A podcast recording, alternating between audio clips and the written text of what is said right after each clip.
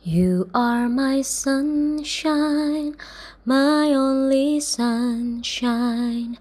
You make me happy when skies are gray. Selamat datang di Cerita Mama dan Bubu dengan aku Cynthia Dewi dan aku Sari Syahrial. Berikut cerita hari ini.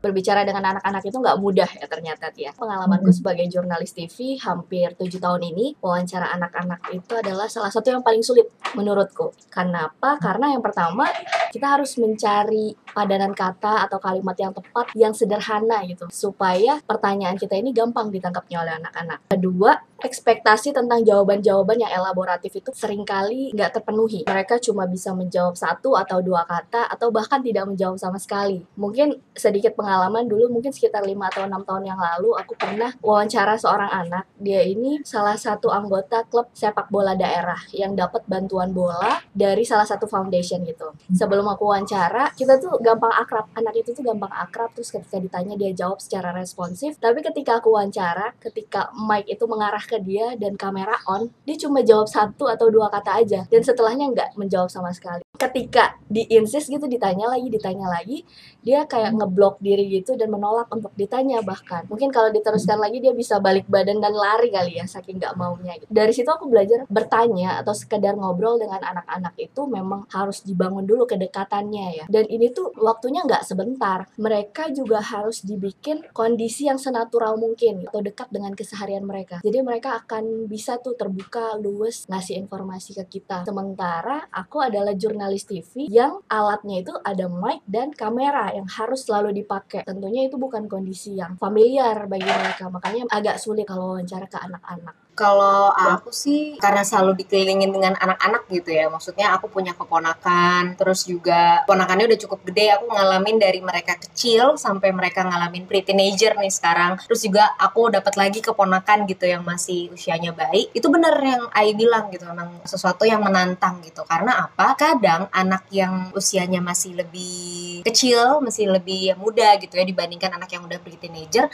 cara mereka memandang lawan bicaranya itu berbeda. Jadi kalau misalnya misalnya anak yang lebih kecil mereka akan lebih mudah untuk mendengarkan gitu ya. Meskipun mereka nggak akan timbal balik secepat itu secepat dengan anak-anak yang sudah lebih dewasa. Tapi mereka lebih terkesan mendengarkan. Ataupun kalau misalnya nggak nggak tertarik atau nggak mengerti mereka biasanya ninggalin kita gitu kan ya. Tapi kalau misalnya anak-anak yang lebih dewasa tantangannya itu adalah terkadang mereka berbicara dengan kita tuh sekedar memuaskan rasa ketika kita ingin dijawab sama orang. Misalnya kamu udah makan? Udah gitu. Terus kalau misalnya orang dewasa dewasa kan pasti akan ada elaborasi lagi gitu tuh ah, mau makan makan apa di mana gimana rasanya gitu. Tapi kalau anak-anak mereka akan menjawab sesuai dengan apa yang ditanyakan. Terus juga kadang kalau misalnya kita minta untuk elaborasi itu susah. Mereka mungkin nggak bisa mengemukakan dengan jelas gitu. Terus kadang juga terpentok dengan situasi mood saat itu gitu. Anak-anak itu berbicara terkesan apa ya penuh imajinatif. Terus kadang-kadang terkesannya agak manipulatif misalnya kalau misalnya kita nanyain ah, ini tadi gelas di belakang kamu bukannya yang minum gitu. Kok gelasnya nggak ditaruh di tempatnya misalnya. Daripada dia menjawab itu dia malah langsung menyalahkan orang lain. Enggak kok bukan aku yang minum dia. Jadi istilahnya bukan bukan sesuatu yang harusnya langsung straight point gitu tapi lebih ke jalan-jalan dulu gitu poinnya ke mana-mana gitu. Jadi kan kalau anak-anak lebih menantangnya di situ kali ya, ya. Itu yang aku rasain bersama ponakan-ponakan. Kalau sama Keisha sendiri sih mungkin karena dia lebih kecil usianya gitu dia lebih terkesan lebih mendengarkan ataupun kalau ada bosen ya udah emang lari-lari aja gitu. Tricky ya untuk ngobrol sama anak-anak itu. Tapi gini ya memang perkembangan anak satu sama yang lainnya itu nggak bisa dipukul rata gitu kan. Karena aku juga ada cerita nih punya pengalaman juga dengan anak-anak yang dia komunikatif terus kemampuan hmm. naratifnya itu bagus gitu. Waktu itu aku pernah liputan di konsernya Joy Alexander waktu itu. Udah lama juga mungkin sekitar 4 atau lima tahun yang lalu. Pas aku di situ ada anak kecil sama mamanya. Nggak jauh dari aku tapi aku kelihatan dan kedengaran gitu. Dia bilang mama aku pengen diwawancara sama kakak itu. Terus kata mamanya ya udah kamu bilang aja sama kakaknya. Boleh nggak diwawancara? Terus dia langsung nyamperin aku gitu. Kakak hmm. kakak reporter ya? Aku boleh nggak diwawancara? Terus aku dengan senang hati dong walaupun aku lagi nggak mencari anak-anak untuk ditanya-tanya dan dia pun punya kemampuan narasi yang bagus. Padahal umurnya dia anak laki-laki umurnya sekitar 4 sampai 5 tahun gitu. Dia menjawab dengan ekspresif terus dia bilang kalau dia suka banget sama Joy Alexander karena mamanya suka kasih dia tontonan uh, Joy Alexander dari YouTube dan lain-lain terus ngelihat aksi panggungnya dia bisa jelasin gitu dengan bahasanya sendiri. Itu lucu sih. Jadi memang perkembangan anak satu sama yang lainnya memang unik ya. Jadi memang tergantung dengan kemampuan bahasa satu dan konseptual mereka. Terus juga tergantung dengan gimana orang tuanya ini menangkap atau peka terhadap sensitif periodnya anak-anak ini. Gitu ya Tian Iya itu sih seninya dan emang butuh banyak latihan ya Yi. Nggak mungkin kita langsung berhadapan se apa senatural itu maksudnya sealami itu ketika ketemu dengan anak dan mendapatkan respon yang seperti yang kita inginkan. Itu makanya butuh seni banget untuk berbicara dengan mereka. Dan seni berbicara sendiri memang menekankan pentingnya penggunaan bahasa gitu. Karena bahasa bukan sekedar kalimat atau kata sih karena bahasa ini juga berperan penting untuk meningkatkan kemampuan berpikir atau juga menciptakan persepsi seseorang. Dan lebih jauh lagi ini bahasa juga mempengaruhi kecerdasan intelektual dan emosional seseorang gitu. Terus juga ada banyak tips sih dan trik yang cukup bikin pusing gitu ya Yi ya. Kalau misalnya kita coba telah-telah lagi. Padahal sebenarnya intinya sama gitu. Misalnya yang kita baca dari buku Peaceful Parent, How to Stop Yelling and Start Connecting gitu ya. Tulisannya Laura Markham. Terus juga ada The Danish Way of Parenting dan How to Talk So Little Kid Will Listen gitu ya. Dari, dari bukunya Joanna Faber and Julio King. Banyak banget gitu ya pembahasan tentang seni berbicara ini yang intinya ada benang merahnya. Kalau misalnya kita berbicara dengan anak, orang tua itu harus belajar mengenali dirinya sendiri dulu gitu. Dan apakah cara kita berpikir itu menunjang nggak sih nilai-nilai yang ingin ditanamkan ke anak-anak? Dan menariknya semua nilai-nilai itu baik seperti bertanggung jawab, percaya diri, emotionally secure, akarnya itu dari masa kecil yang bahagia. Dan masa-masa kemasan ini nih yang udah kita bahas ya golden age ini banyak juga nih disumbang dari periode unconscious mind yaitu di rentang usia 0 sampai 3 tahun. Itu kenapa perasaan-perasaan positif kayak bahagia, terus happy, joyful, segala macam perasaan positif itu harus ditanamkan sejak usia ini, sejak usia 0 sampai 3 tahun ini. Jadi nggak apa-apa juga sih ya yang kalau misalnya anaknya sampai saat ini misalnya belum lancar berbicaranya gitu kan, belum atau belum lancar menulis, baca, berhitung, nggak apa-apa banget karena sebenarnya di usia ini tuh dimanfaatkan untuk banyak bermain, untuk banyak eksplorasi gitu, terus menampung sebanyak-banyaknya tangki cinta mereka yang udah kita bahas kemarin gitu ya, supaya nanti dampaknya bisa langsung kelihatan. Kalau misalnya anaknya bahagia, biasanya itu akan mempengaruhi kepribadian seumur hidupnya dan juga akan mempengaruhi bagaimana mereka belajar gitu dengan situasi di sekitarnya. Ya, jadi harus mengenali diri sendiri dulu untuk menumbuh menumbuhkan anak yang bahagia ya Tia ya. Karena katanya hmm. orang tua yang bahagia itu bakal merawat anak-anak yang bahagia dan anak-anak yang bahagia ini akan jadi orang dewasa yang bahagia yang kemudian ketika dia punya anak akan merawat anak kecil yang bahagia juga. Terus yang menariknya lagi juga di buku uh, Laura. Markham, Laura Markham ini dia bilang tentang bahwa sebagai orang tua harus mengenali diri sendiri dulu. Kalau kita punya masa kecil yang ada bagian-bagian yang tidak membahagiakan, kita harus menyembuhkan luka-luka ini dulu supaya kita bisa menjadi peaceful parent itu tadi dan kita bisa break the cycle sehingga siklusnya akan terus berjalan penuh dengan kebaikan dan kebahagiaan untuk generasi selanjutnya. Kalau soal seni berbicara dengan anak-anak ini ada salah satu yang menarik juga yang mungkin jadinya kontroversial ya yaitu soal pujian gitu ya. Banyak orang mungkin termasuk aku dulu sebelum punya anak percaya kalau pujian itu adalah yang bisa meningkatkan kepercayaan diri seorang anak, yang bisa memotivasi diri dia untuk belajar. Ternyata itu salah ya, karena pujian tentang kamu pintar, kamu hebat, kamu cantik, bukan sebuah kata yang membangun untuk dia. Bahkan itu berbahayanya adalah bisa menumbuhkan fixed mindset ketika kata-kata itu selalu diucapkan secara terus-menerus eh, di mindset dia akan jadi fix, tidak bisa diubah lagi dan dia merasa dia adalah anak yang pintar, anak yang hebat, anak yang cantik tanpa perlu usaha karena aku cuma hmm. usaha sedikit aja udah dibilang pintar. Ketika itu kumulatif akan berbahaya. Anak dewasanya nanti punya fixed mindset ini. Hmm. dan ternyata ada triknya juga di dalam buku ini. Gimana caranya agar anak tidak menjadi orang dewasa yang punya fixed mindset? Justru sebaliknya mereka harus punya growth mindset uh, mindset yang bertumbuh yang berkembang itu dengan fokus pada usahanya. Jangan fokus kepada hasil yang dia capai tapi fokus ke usahanya. Jadi misalkan Sansa bisa udah bisa membangun ngebangun balok tinggi ke atas tanpa jatuh gitu. Daripada memuji dia wah Sansa pinter banget Sansa hebat banget bisa nyusun balok. Tapi lebih baik uh, tanyakan pada dia gimana kamu bisa menyusun balok sampai tidak terjatuh? Gitu.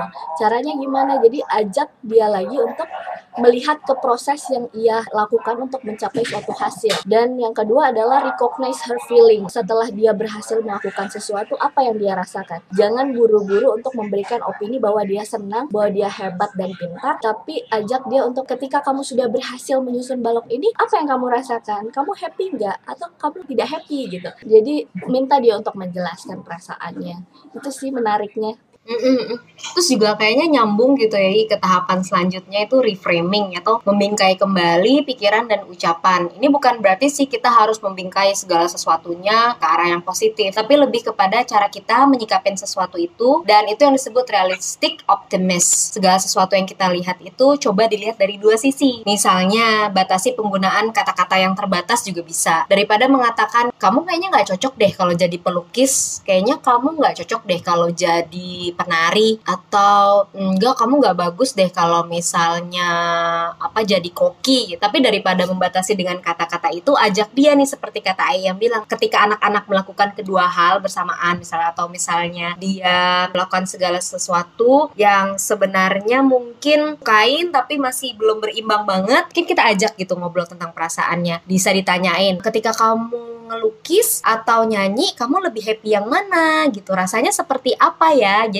dia menggali lagi gitu loh rasa rasa dalam dirinya dia ketika menguasai sesuatu. Nah ini kebiasaan-kebiasaan ini akhirnya membantu dia untuk menggali lagi mindsetnya dia. Jadi tidak membuat dia memiliki uh, pemikiran yang fix mindset tadi. Bahasa yang kita utarakan ke mereka itu membantu mereka untuk mengubah mindsetnya mereka atau menggali lagi mindsetnya mereka gitu Oke, jadi membingkai kembali ya, entah itu positif atau negatif, semuanya itu harus dibingkai supaya menemukan growth mindsetnya mereka gitu ya, Tia. Ada poin lagi soal empati, gimana caranya kita menumbuhkan empati terhadap anak-anak. Jadi ini adalah salah satu kunci berkomunikasi dengan anak-anak. Cara mengasah empati itu ada banyak cara. Bisa dilatih dengan bagaimana dia menjelaskan perasaan teman-temannya, bersimpati dengan teman-temannya, misalkan ada teman yang lagi menangis atau sedih, ajak dia untuk merasa ikut merasakan kesedihannya juga. Bisa juga dengan cara baca. Membaca ini adalah salah satu cara untuk menumbuhkan empati. Terus juga berbicara dengan anak-anak, yang penting sih no ultimatum. Sering banget deh kayaknya kalau didengar gitu ya di di antara misalnya yang tinggal-tinggal di wilayah perumahan yang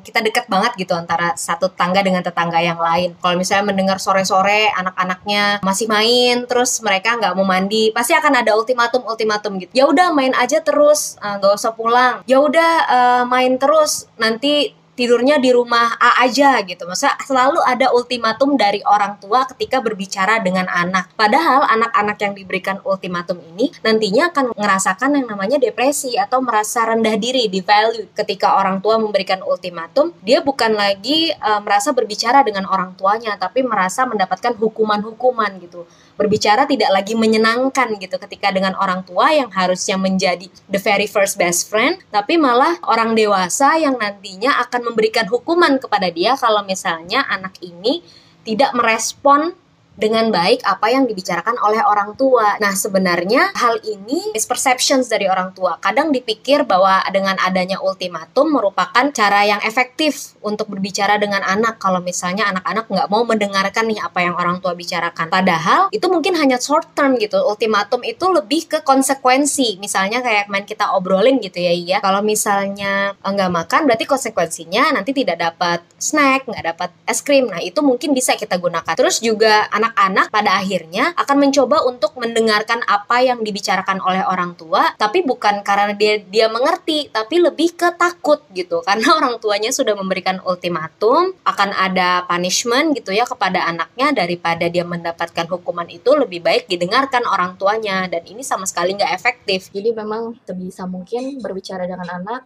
menghindari ultimatum karena di Denmark itu sendiri informasinya bahwa spanking itu atau berteriak ke anak itu jadi ilegal. Itu melanggar Hmm. aturan di tahun 1997. Di Sweden juga tahun 1979 itu udah dilarang. Mereka meyakini dampak dari ultimatum, dampak dari berteriak ke anak-anak berbahaya bagi kesehatan mental anak itu sendiri ketika dewasa. kategori psychologist sendiri ada development psychologist itu juga mengkategorisasikan parenting style gitu ada ada empat tipe gitu pertama ada tipe orang tua yang otoritarian sangat demanding gitu sangat meminta respon dari anaknya dan sama sekali gak responsif gitu terhadap keinginan anaknya terhadap passion anaknya gitu. Mereka hanya pengen anaknya itu obedience hanya patuh dan memiliki standar yang tinggi gitu ya. Dan ini tipe orang tua yang otoritarian. Nah ini biasanya anak-anak yang mengalami orang tua yang seperti ini mereka akan rendah diri, mudah depresi, terus juga memiliki kemampuan sosial yang rendah. Terus juga ada kategori otoritatif orang tua yang memiliki standar yang tinggi tapi juga sangat suportif terhadap bentuk kedisiplinan gitu. Nah, kalau misalnya dalam bentuk ini anak-anak lebih kompeten sih, maksudnya dia akan lebih mudah untuk berinteraksi secara sosial dan intelektual. Terus juga ada orang tua yang kategorinya permisif. Orang tuanya itu sangat responsif terhadap keinginan anaknya apa pun itu, mengiyakan segala macam kemauan anak. Jadi lebih permisif. Anak melakukan kesalahan, anak melakukan perilaku yang kurang menyenangkan, orang tuanya itu lebih permisif, lebih melegowokan gitu apa pun kegiatan anak ini. Nah, pada akhirnya ini akan juga jadi problem gitu. Anak-anak akan lebih cenderung meniadakan perasaan-perasaan temannya karena dianggap segala perilaku anak-anaknya baik itu menyenangkan atau tidak menyenangkan itu akan dimaklumi oleh orang-orang lain. Biasanya ini akan ada kecenderungan sosial yang kurang baik. Terus juga ada tipe kategori orang tua yang uninvolved atau tidak mau ikut serta gitu. Orang tua ini terkesan apa ya meneglekkan atau kurang perhatian dengan anak-anaknya. Jadi anak-anaknya ini pada akhirnya ketika orang tuanya tidak perhatian dengan segala macam apa pun yang anaknya lakukan baik itu positif maupun negatif di masa-masa dewasanya mereka akan mengalami kemampuan sosial ataupun kemampuan yang eh, berhubungan dengan kemampuan bertahan hidup akan jadi lebih sulit gitu untuk beradaptasi gitu karena orang tuanya tidak involved di sini. dan bicara soal gaya apa ya gaya parenting itu juga menarik sih bahwa dari keempat gaya parenting ini yang paling baik memang otoritatif orang tuanya responsif terhadap apa yang anak butuhkan peka terhadap perkembangan mental si anak-anak ini tapi juga tegas menjalankan positif disiplinnya ini. Jadi mereka suportif ya dia untuk anak-anak ini supaya disiplin.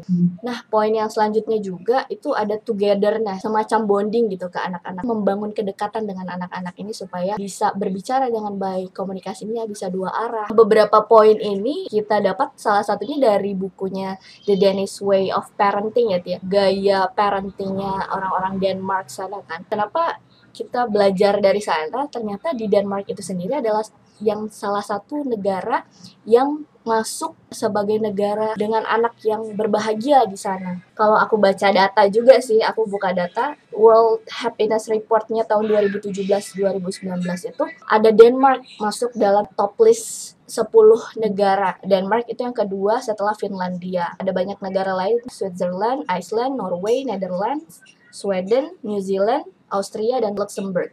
Indonesia itu masih ada di urutan ke-84 sih, masih di bawah Malaysia dan Vietnam. Masih agak jauh mengejarnya. Makanya kita belajarnya makanya belajarin coba ke Denmark ini dulu karena mereka dari sejak tahun 70-an pun indeks happinessnya indeks kebahagiaan mereka itu juga tinggi gitu konsisten gitu menjaga peringkat mereka. Ada sih mungkin orang tua yang anak-anaknya pengen berprestasi gitu pengen ranking pengen bisa ini pengen bisa itu gitu. Eh, ya tergantung masing-masing parent sih untuk menetapkan goalsnya terhadap anak nilai-nilai yang ingin ditanamkan. Tapi apakah kebahagiaan ini berbanding lurus gak sih dengan prestasi? Ternyata secara sekilas ya kalau dilihat dari data ini dari negara-negara yang punya tingkat eh, kebahagiaan yang tinggi ternyata angka pisahnya untuk pendidikan anak-anak ini di tahun 2018 juga menduduki posisi-posisi atas sih. Walaupun ada beberapa negara juga yang indeks kebahagiaannya tidak terlalu tinggi tapi ada di uh, top list gitu kayak China itu masih kalah bersaing dengan Denmark indeks kebahagiaannya tapi kayak Denmark, Finland, Netherlands dan New Zealand itu memang ada di top list untuk bisa kemampuan baca, berhitung dan sainsnya anak-anak itu sampai tahun 2018 mereka masih ada di top list gitu. Kalau disuruh pilih juga pengen menumbuhkan anak-anak yang kayak apa ya, pengen anak-anak yang bahagia dan berprestasi tentunya ya kan. Kalau ini bisa didapatkan anak-anak yang kita besarkan tumbuh dengan bahagia dan ke depannya bisa jadi orang yang berprestasi dan berguna bagi nusa dan bangsa, mungkin menumbuhkan kebahagiaan dari kecil ini juga sangat-sangat krusial. Jadi bahagia dulu, baru dia nanti akan bahagia untuk memulai belajar ya. Baru deh nanti dapetin orang tua yang happy juga. Kalau misalnya anaknya happy, terus dia juga happy, paling enggak bukan dengan prestasinya yang mereka mereka dapetin ya, tapi prosesnya loh. Prosesnya itu yang kadang kita lupa orang tua. Kita pengen lihat goalsnya apa, dia peringkat berapa, tapi prosesnya ketika dia belajar, ketika dia harus ber, berinteraksi, ketika dia gagal itu kan yang kita lihat. Nah kalau misalnya anak-anak yang bahagia tentu dia bisa juga belajar mengelola emosinya dia sendiri gitu, tahu emosinya, tahu dirinya dia sendiri, baru bisa mulai belajar lagi ketika misalnya dia mengalami kegagalan. Itu juga sih uh, kenapa anak-anak yang berbahagia itu juga nantinya akan memicu kemampuan berbicaranya yang lebih baik gitu. Mereka akan mengalami fase ledakan-ledakan ledakan-ledakan kosakata itu ya ya sekarang lagi mulai ya kita rasain ya gitu kan terus juga uh, itu yang membuat kita sebagai orang tua pada akhirnya uh, usaha kita untuk membangun relasi kedekatan dengan anak kita gitu intimasi dengan anak kita itu sempurna pada akhirnya gitu satu nggak nggak akan ada yang sia-sia gitu.